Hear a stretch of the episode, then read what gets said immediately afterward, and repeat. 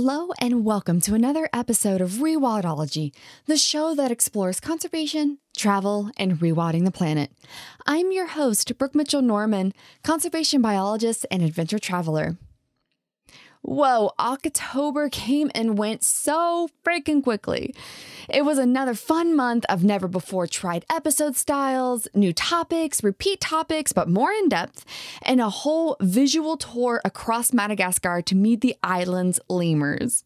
In case you missed an episode or were on the fence about listening to the full thing, check out these clips to see if you might want to go back and listen to it in its entirety. All right, here we go. First, in October, we sat down with Andrew Metter, biomimicry expert and an educator at the Biomimicry Institute. So, what are some of your favorite examples of biomimicry that's like from uh, all the way down, like the, the species and maybe how it was discovered and then how we're applying it? I would love to hear some different mm-hmm. ideas of how we're doing this. I think the most ubiquitous example that anyone could understand would be Velcro. Mm. Really is the the first widespread, wide scale manufacturing biomimetic innovation. And there was a, a scientist and just a curious person who went out walking with his dog and he noticed these burrs that had these kind of hooks stuck on the dog's fur. And he was initially annoyed by it because he had to clean them off. You know, then there's a mess when he got home. But he put them under a microscope and he noticed this hooking structure. And so that that specific form, so he was copying the shape, the form of this plant strategy to spread its seeds. And one thing I would say is we can look to nature and we can learn from nature. We can learn a lot of things. I think some of the most exciting lessons from nature are simple physics and chemistry lessons. And so, one of my favorite examples with birds is the Shinkansen bullet train. So there was this bullet train in Japan that was entering tunnels, and because it was traveling at high speeds, pressure waves in the air were building up on the nose. And then when the t- tunnel inevitably ended, the pressure waves would expand. It would create a sonic boom, mm. and it was very disruptive to the communities and you know to the animals that were nearby too. The lead engineer happened to be a bird watcher, and he thought back. And as he was watching a kingfisher, a kingfisher has a beak that slips into the water nearly without splashing and it's able to catch fish. And he saw that and he thought, okay, so this is entering without creating waves. So how can our train enter a tunnel without creating waves? And this is also a really important lesson in biomimicry that I like to explain. It's not just copying and pasting a beak onto the front of a train. That still falls short of learning from nature because in doing that, you've not understood the physical principles of why the beak accomplishes its function. So, what they did was they performed hydraulic studies, aerodynamics studies on the beak to figure out how is nature, how is the kingfisher doing this? how can we take this lesson instead of just the shape? And how can we apply it to our train situation? And so when they did that it saved you know 13% more electricity. Travel times got cut down. There were all these residual side effects for sustainability that were good for business too because they took the time to notice this amazing animal Oh, that's wonderful. Do you have any more examples that you love to share? I could I, I could listen to these all day. Do you have any more? Um, I would say one more strategic example is a company called New Iridium. And because of my chemistry background, I'm very passionate about green chemistry. And even from going through a chemistry program, that was never a consideration in the classes that I took that were required for my degree. Mm-hmm. It was never end of life considerations for the chemicals we're using. It's always, you know, kind of how can you be a good little industrial chemist and not rock the boat? Mm, hmm uh, and obviously, I, I'm adding a little bit of narrative there. However, that's that's true to my experience and how it felt. And so, New Iridium is this company that's inspired by the way that plants are able to photosynthesize. So they're converting solar energy into chemical or food energy, and they've created photocatalysts so photocatalysts catalyze reactions by absorbing light energy. And why this is so important, especially in green and sustainable chemistry, is because there's a saying called heat, beat, and treat. So We heat things to outrageously unnatural temperatures to conduct reactions. We beat them together, harsh collisions that aren't found in nature. Nature uses enzyme like reactions, which are very uh, complementary. They fit together by shape.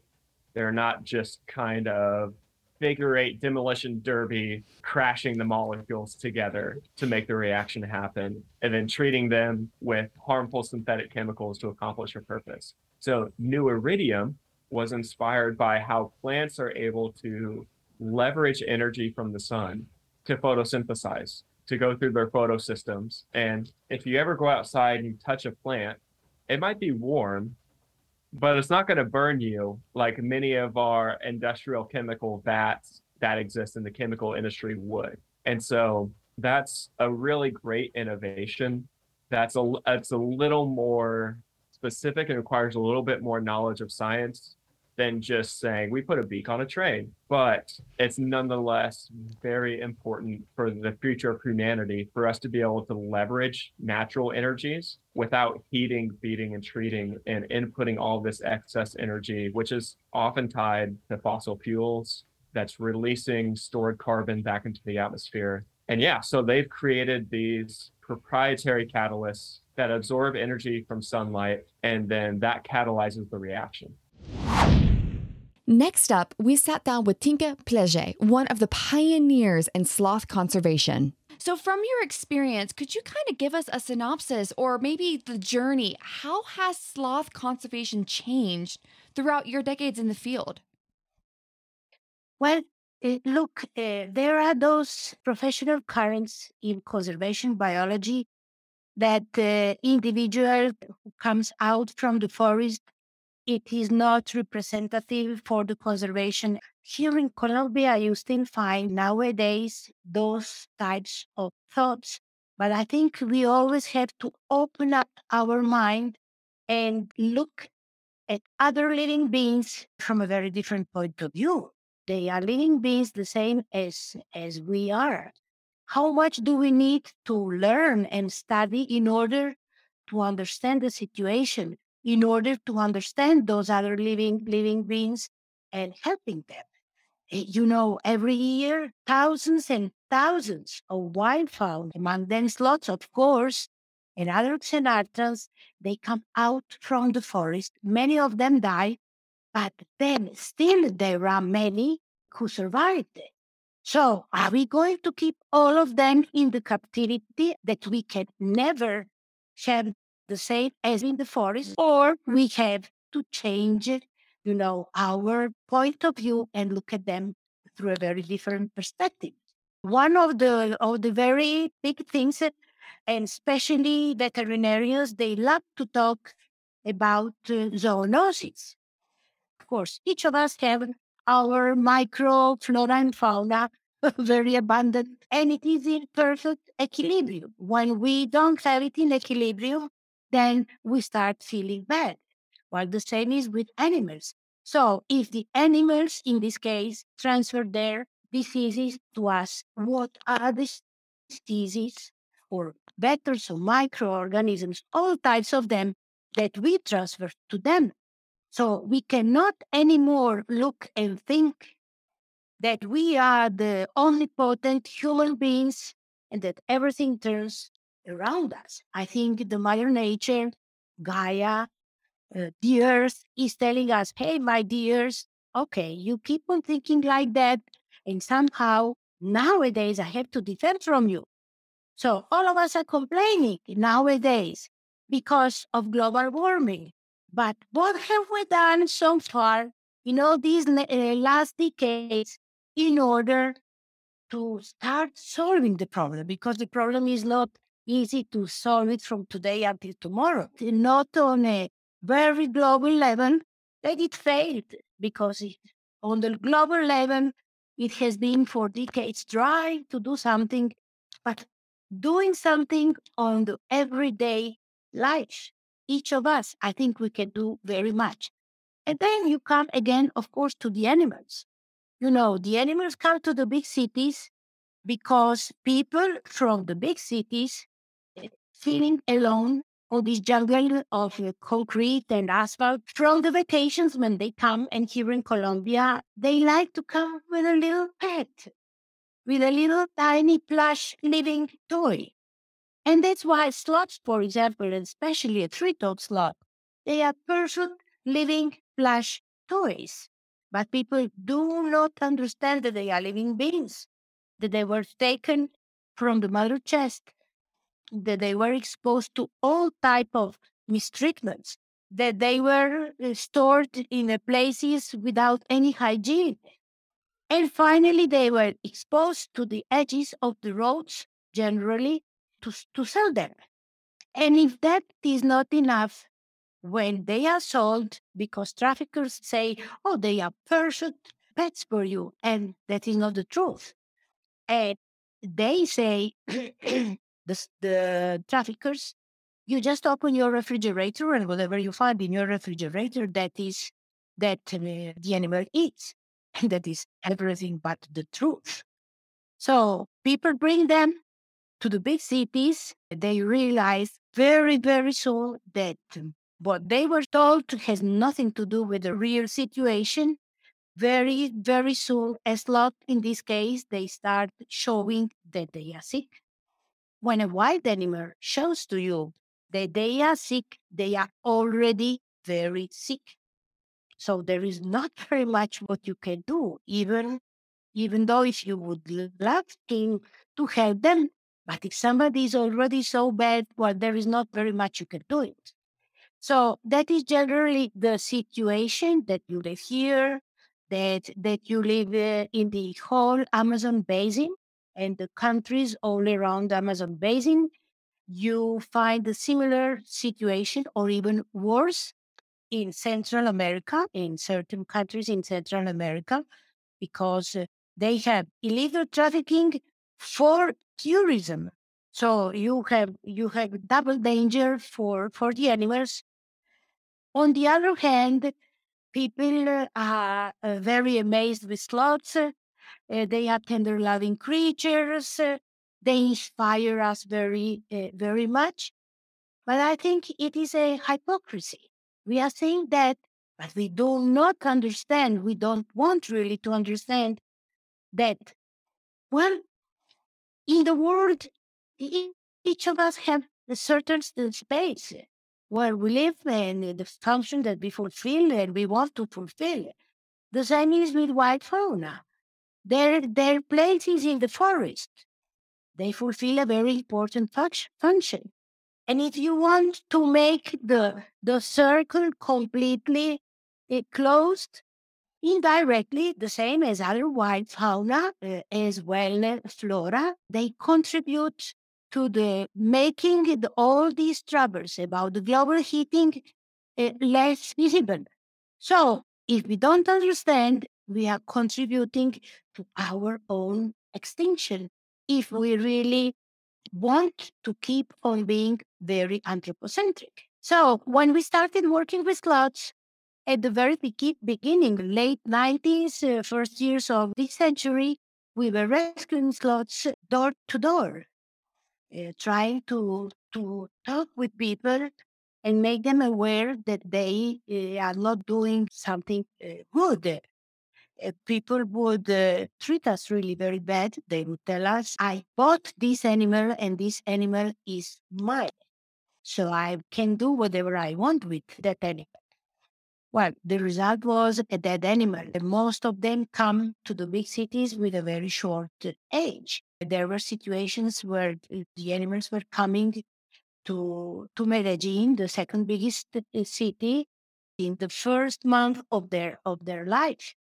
So throughout our, uh, you know, educational processes, door to door, person to person, and later, you know, making conferences, uh, workshops, and, and, and so, so on. Nowadays, you find very many people, they are aware that you cannot think like that and you cannot do it in such a way. Uh, within big cities nowadays, you find people who go and bring those animals to the big cities. You find generally the neighborhood those who call the authorities and called us in case of uh, sloths, uh, eaters, and armadillos, saying, hey, look, but this person in such and such place, they have a wild animal. Please do something. So, in terms of quantifying, we cannot quantify it, but in terms of changing the attitude of people, we can say it's changed significantly. So, I think it is really very important. Third, in October, we brought back one of the show's first guests, Daniela Schusid, PhD, to share both her professional and personal updates that have occurred since we last sat down over a year ago. So yeah. let's go back to Zambia. When we were oh, chatting last and catching up, you told me some crazy stories about like these elephant coloring experiences, like going out and coloring them. Like, share some of these stories with people listening. Oh. It sounded wild. yeah. Oh my goodness. Oh my goodness. So I was really nervous. I'm a I'm a talker. I, I'm mm-hmm. chatty all the time. I could talk anybody's ear off. And we're doing like little videos and capturing every aspect, right? So we can put something together and this, this, and this. And I was asked, How are you feeling right now? And I had zero words because I was so nervous. So we were, we collared actually on my birthday was day one. So we could talk about that too because it was fantastic uh, yes, being on my birthday.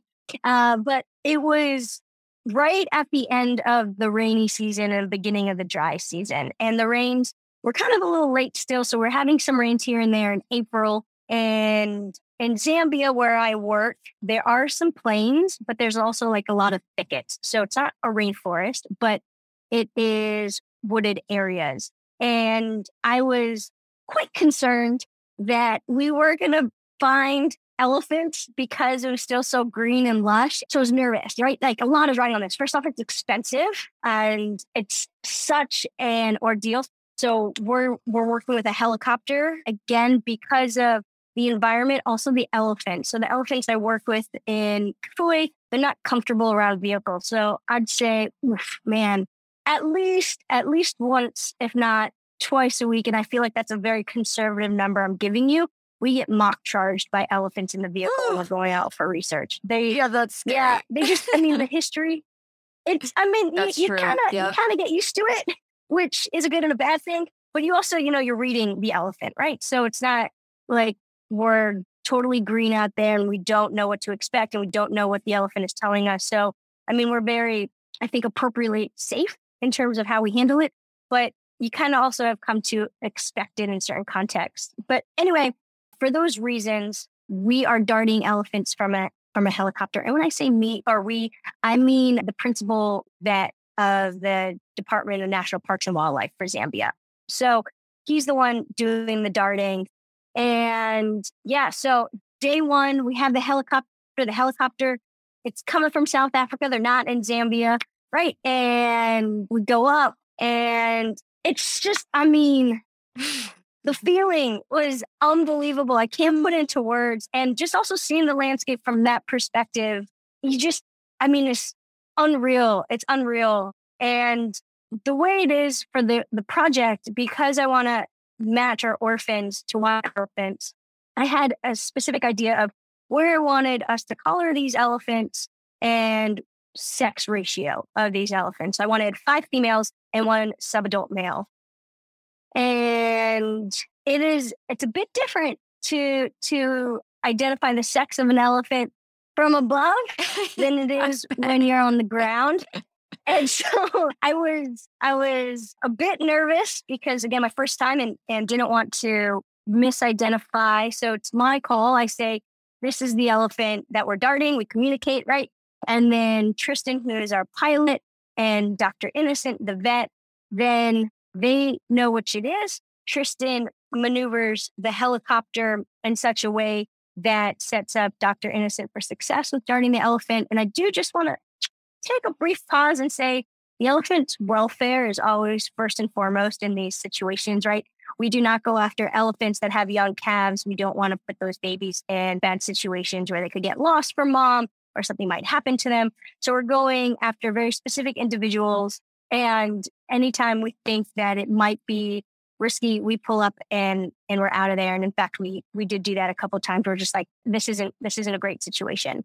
So they communicate, and then Innocent is is darting the elephant from the helicopter. We're monitoring the elephant from above, and then once we see the elephant is down, we go out there, and you have to make sure the elephant is in a right position, so that's laying on her side, right, and she's able to breathe and we open up her trunk. We're monitoring her her stats like her heart rate, her breathing. Great. And then the team is at it. And I think the fastest we did, which I was very proud of, was about 12 and a half minutes. We put a GPS collar on the elephant and we took every biological sample that we wanted. And that was blood, uh, kind of like a snot sample, for lack of a better term, tissue. So tissue sample, ticks, body measurements, and, uh, and dung. I think that might be every, oh, and a tail hair, right? So we have a great team. The team is myself and folks with Game Rangers International. We had someone from Elephant Connection that was helping us with capacity building and learning about collaring the elephant. And obviously, we did some things before we went out. Um, but it was just awesome teamwork and just that whole situation. And for me, it was one of those things like on my, I don't want to say bucket list, but something professionally that I always wanted to to reach. Like there's a few things. The other one's like a field vehicle, and I have a field vehicle now. Her her name is M Cyrus after Miley Cyrus because she's a badass, just like Miley Cyrus is. Like the vehicle's badass, so is Miley Cyrus. Uh, so those two things happened this year, which were yeah something for me that I was always trying to.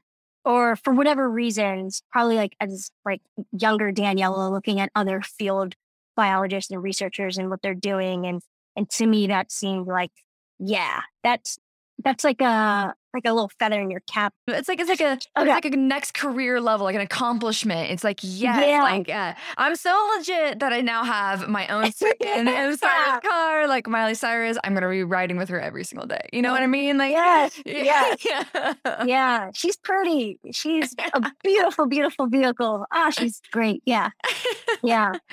Just kind of like a brief overview of it, of the situation, and and it was just so cool, so so cool. Lastly, in October, we released a brand new and super fun episode style with Lynn Vinart, co founder of the Lemur Conservation Network.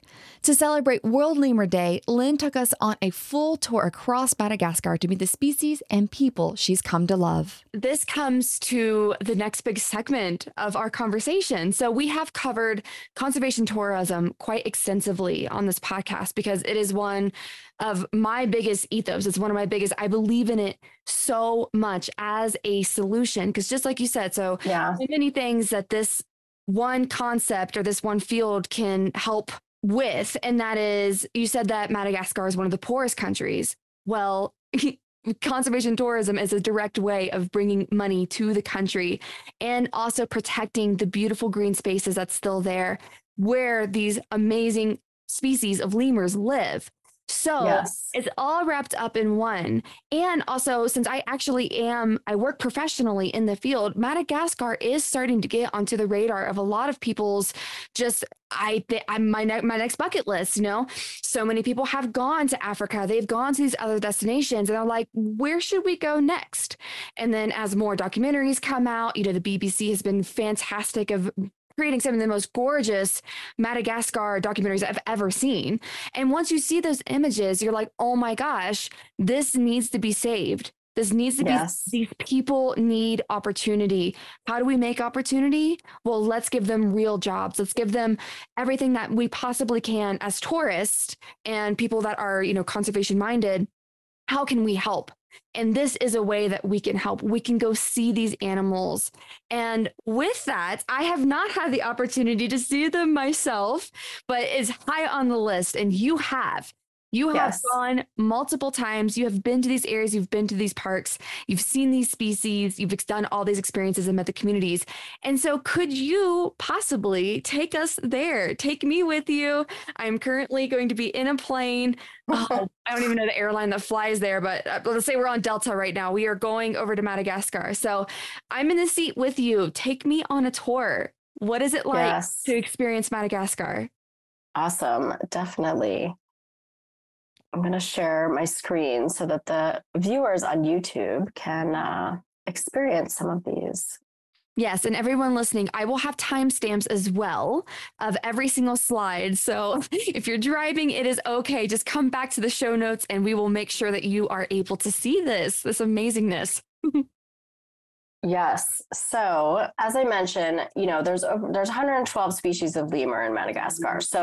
So, if you're planning a trip to Madagascar, you're probably not going to see 112.